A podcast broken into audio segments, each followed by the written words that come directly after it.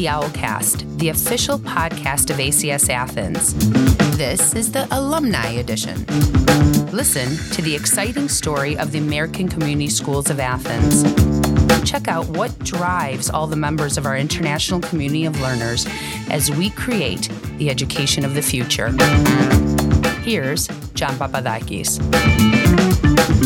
Welcome to another episode of the Owlcast. Today with us is Odysseas Dikbasanis, class of 2019. Odysseas, with studies in history, politics, and economics at Warwick University in the UK, was recently appointed as the Secretary for External Affairs of the Ecumenical Patriarchate of Constantinople. He tends to downplay his role, but it's not every day a 21 year old young person gets this post, even on a volunteer basis. Our discussion quickly revolves into an analysis of education, the Ukraine, and EU affairs, while offering sincere advice to his not that much younger peers.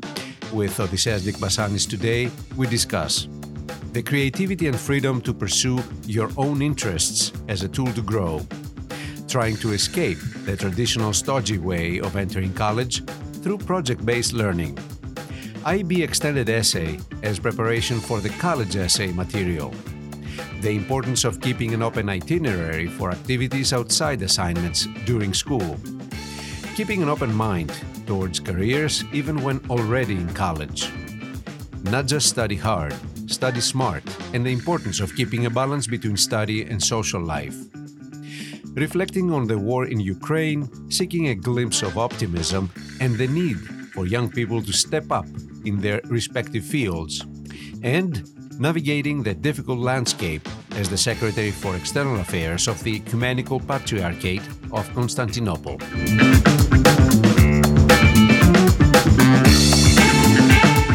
Visiting the campus where you spend your high school years can be emotional and intriguing. Welcome back to ACS Athens, Thank Odysseas. Is this the first time you visit after you graduated in 2019? Yes, yes, I think it has been. It's it's really great to be back, and uh, every a lot of the things look the same, but a lot of the things look different. Like this, uh, like this little nook here at the back of the library. So, although it is a different color now, Mm. you passed through the same gate. Mm. How did that feel? It's uh, really a transformative experience. It brings me back to the sort of most important years of uh, of my early adulthood and late teens. I had just come back from come from America uh, to Athens, and uh, this was really a great place to to be. Sort of in my final years before moving into university, so it's really amazing to be back. hmm What, what kind of memories come back to you without any particular effort? What's the first image or thought that come to mind when you think about ACS Athens?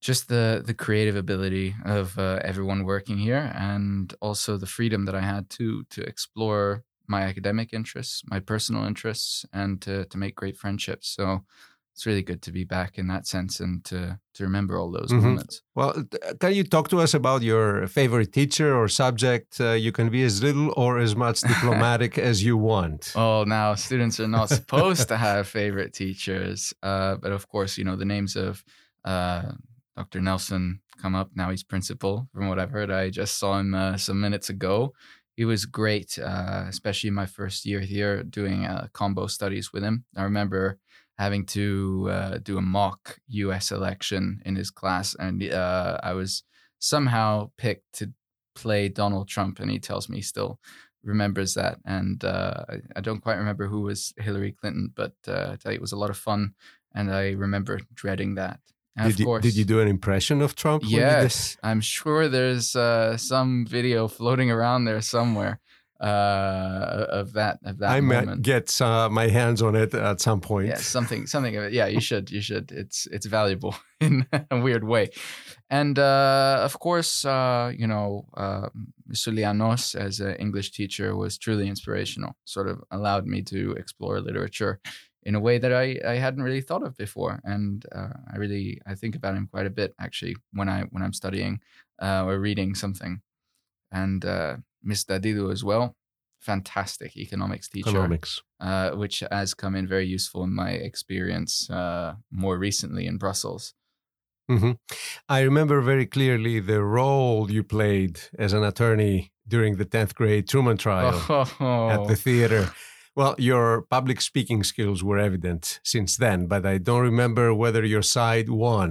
Do you remember? yes, I do. We won. uh, You won. and it was it was You were prosecution? yes. Okay, Yes. I remember that. Well, how did this role affect you during or after high school until today?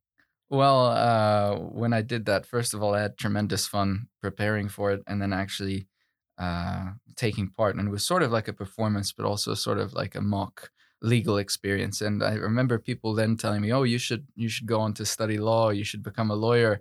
Uh, I think even my parents were saying, "You know, maybe you should uh, think about it." But uh, I stuck to my guns and and studied history and politics as well. Which is very closely related, of Mhm. course, to Mhm. the the whole idea behind the Truman trial. And uh, over my time abroad, I've realized how much of a unique experience that is. I mean, no other school really does that sort of thing. And uh, I remember at the time there was still the Napoleon trial running. I don't know if that's uh, still going on, but it was. It's it's a really valuable experience for the for the students who who take it up and take it seriously in some way. I mean, especially if you the students that are that are lawyers. I mean, for such a young age to to really experience how a general legal system works, it's really valuable.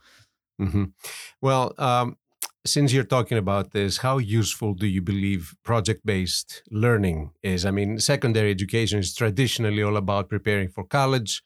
Uh, did the IB diploma you earned offer a different kind of challenge?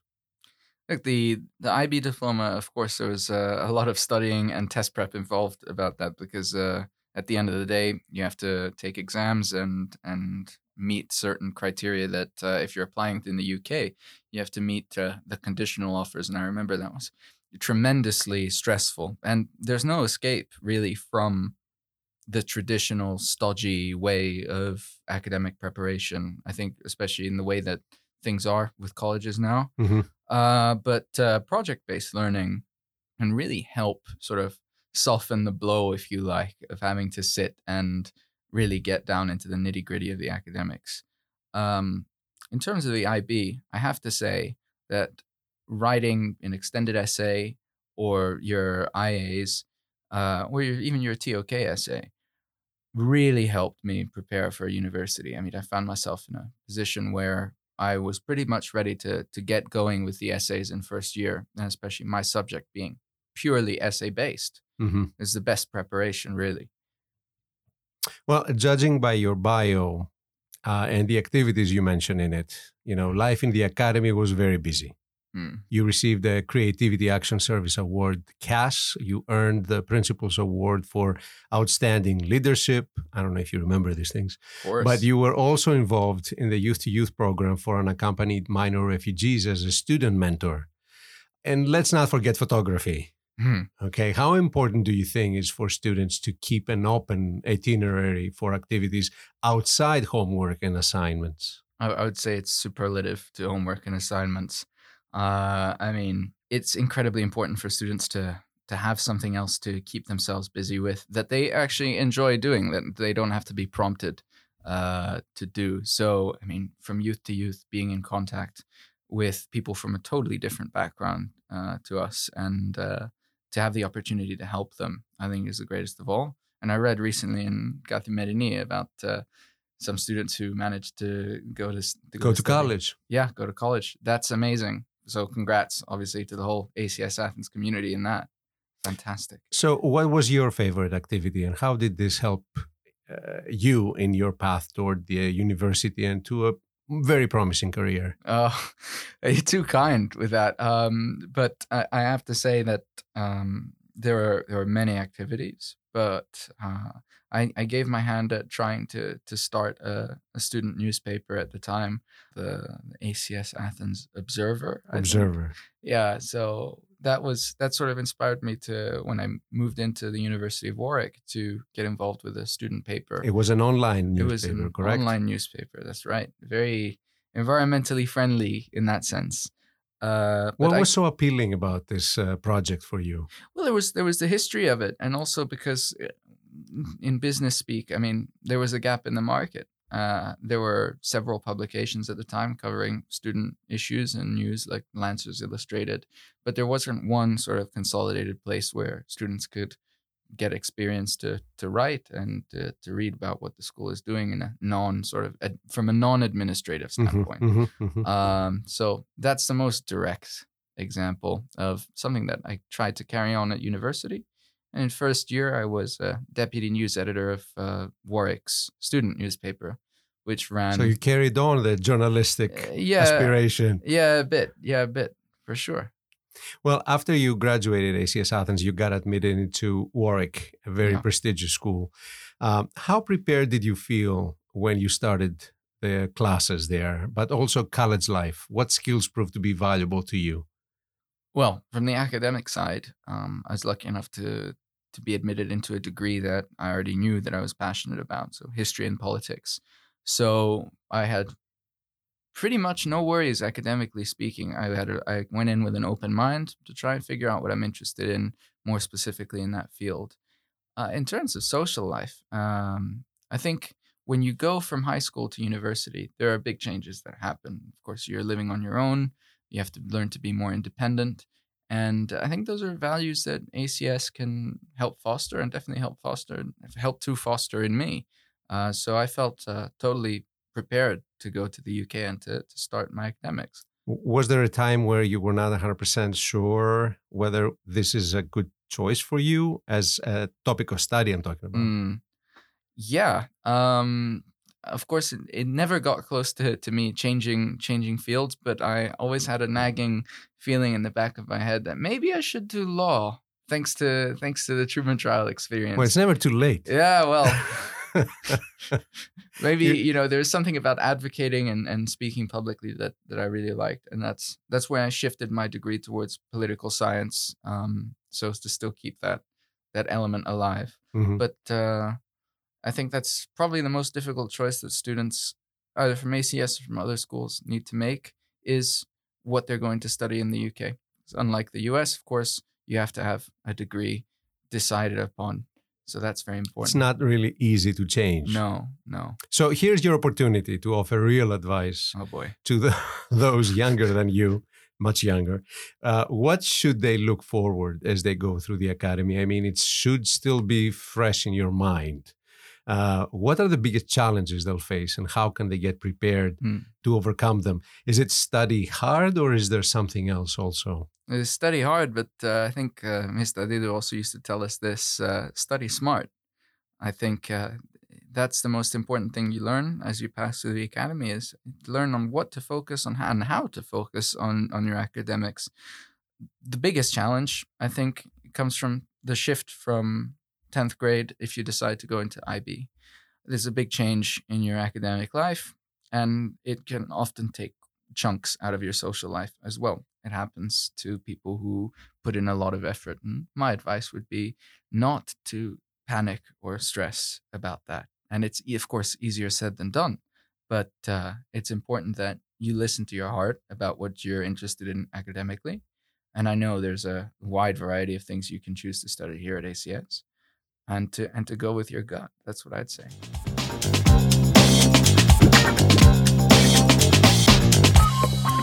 You are listening to the alumni edition of the ACS Athens Owlcast.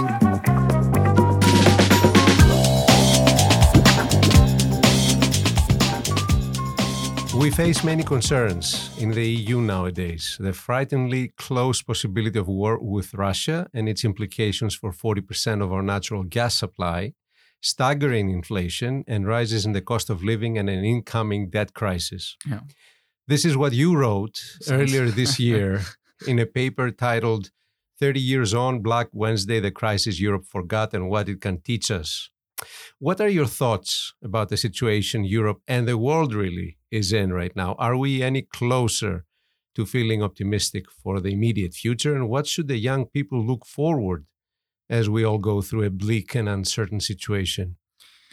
Well, um, it was very kind of you to quote uh, something I had written. It sounded familiar, but uh, I, I'd, I'd written that. Didn't take credit for it. it's uh, well, I wrote that really at, at the at the first beginning of the first days uh, of the war in Ukraine. At the time, I was uh, interning as a uh, political consultant and financial consultant in Brussels. And a lot of my clients there at the company I was working for were centered on what's going on uh, in Russia and what the sanctions meant for for their business and their operations in the EU. So at the time, I was incredibly uh, pessimistic, of course, because where the war would end was completely uncertain.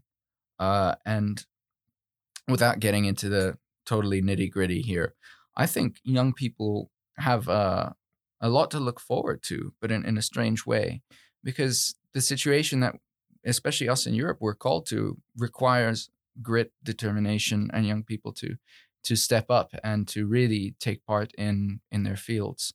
I don't think there's been another time in recent history when people, especially young people, have had this calling to do more because there's a lot at risk. So, in a strange way, I find that very inspirational. I think, and I think a lot of other young people do as well. Do you feel any more optimistic uh, than when you wrote this? Since you know February, things have changed a lot. Yeah, the the situation in the war has changed a lot, and it's changed in in a way that, uh, of course, with every human life is a massive tragedy that's that occurs when a human life is lost. But uh, the war is now moving into a longer war, a war of attrition, as some predicted in the beginning, and it seems to be contained uh, in in Ukraine. The worries at the beginning were, especially my worries, that Russia would move into a more aggressive uh, stance in, mm-hmm. in, the Baltics mm-hmm. with Belarus, and now it seems to to have centered on that. Of course, what still worries me is the question of energy, and I think that's on the minds of a lot of people now, especially people who pay bills. Mm-hmm. Um, even even in the UK, where they've said it's not a question of supply, it's a question of price.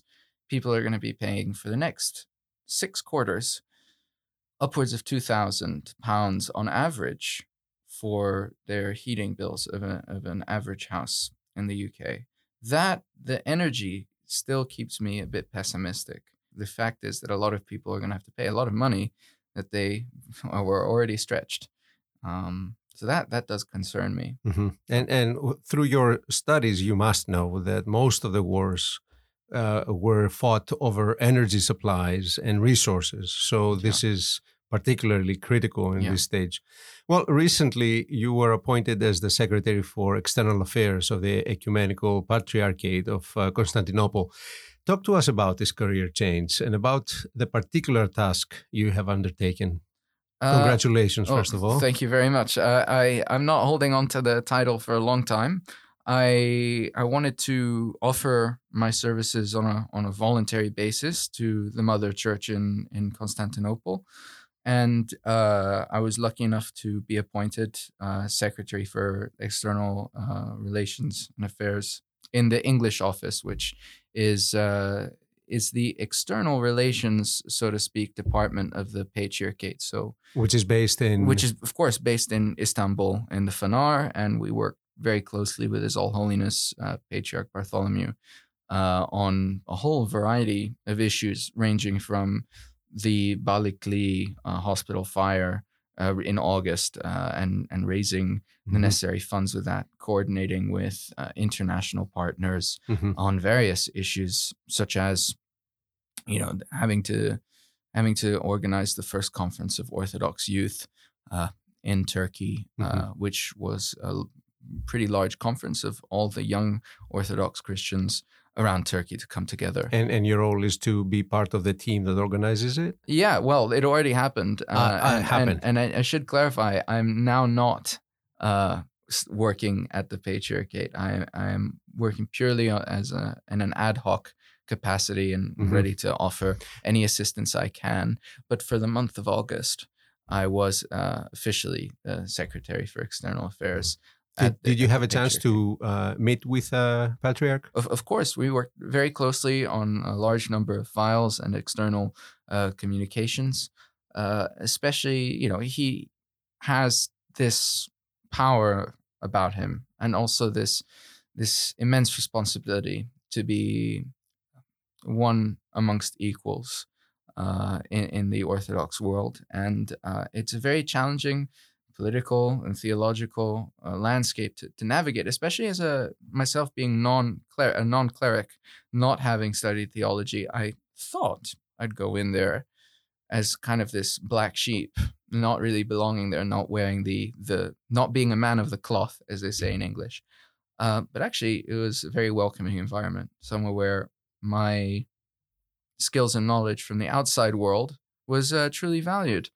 Uh, well, that was my next question. I mean, how does your studies in history, politics, EU affairs, economics prepare you for this position? I mean, what kind of skills did you put in work there? I think having a keen understanding of, of history, especially in the region and generally internationally, and the key understanding of how politics works on an international basis uh, lends itself brilliantly mm-hmm. to being able to produce communications for an institution that is, let's not forget, one of the most ancient in, in the world. Um, right. I mean, Patriarch Bartholomew is con- uh, considered to be the protector of the Byzantine throne, which was a bit intimidating walking into my first meeting uh, with him. Uh, but uh, really, it, it's extremely valuable to have studied history when when you're writing letters to Joe Biden uh, about all sorts of things that you need to write about. Mm-hmm.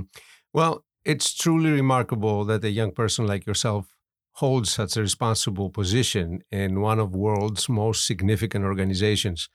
How has it affected your outlook of the world, and how can you make a more meaningful contribution? What would you hope your mark will be? Oof, that's a that's a difficult question. I hope my mark there would be that I was someone who was able to offer my services, to offer my assistance voluntarily, and to give my all to an organization that I care deeply about, and to offer a positive and slightly modern approach to to the church's relations. As we know, the world is evolving, and in a way, the church also is evolving in, in the way it communicates. Of course, I, I have nothing to say about its ecclesiastical practices, which are ancient and mm-hmm. remain mm-hmm. unchanged but in its communications, in its attitude towards the world. I hope that I brought a more current uh, way of, of doing things. I think my, my outlook on the world is that uh, this experience has sort of evolved in my mind and has given me a new perspective because I came from before this, I was in Fleishman Hillard, a public affairs company in Brussels. It's a completely different world you know the issues on my mind at the time was really the economic implications of the war the sanctions policies of the european union uh, inflation and ecb policy. And then uh, within a week of my internship finishing there i was thrust into this new role um, that had a completely different basis. We're no longer worried about everyday politics. We're worried about ecclesiastical affairs it's completely different world and i think this has broadened my mind in the sense to to understand that there is of course a world outside of finance and there's a world outside of the church and and and i think that politics is omnipresent in in in, in that sense. But uh, it was another experience that gave me a unique insight and i'm deeply privileged in that a unique insight into an institution and church that I'm both part mm-hmm. of and, and care about deeply. Odysseas Dikbasanis, class of 2019, thank you for stopping by and please be around. Thank you, John. It was a pleasure. This has been the alumni edition of the Owlcast, the official podcast of ACS Athens. Make sure you subscribe to the Owlcast on Google Podcast, Spotify, and Apple Podcasts. This has been a production of the ACS Athens Media Studio.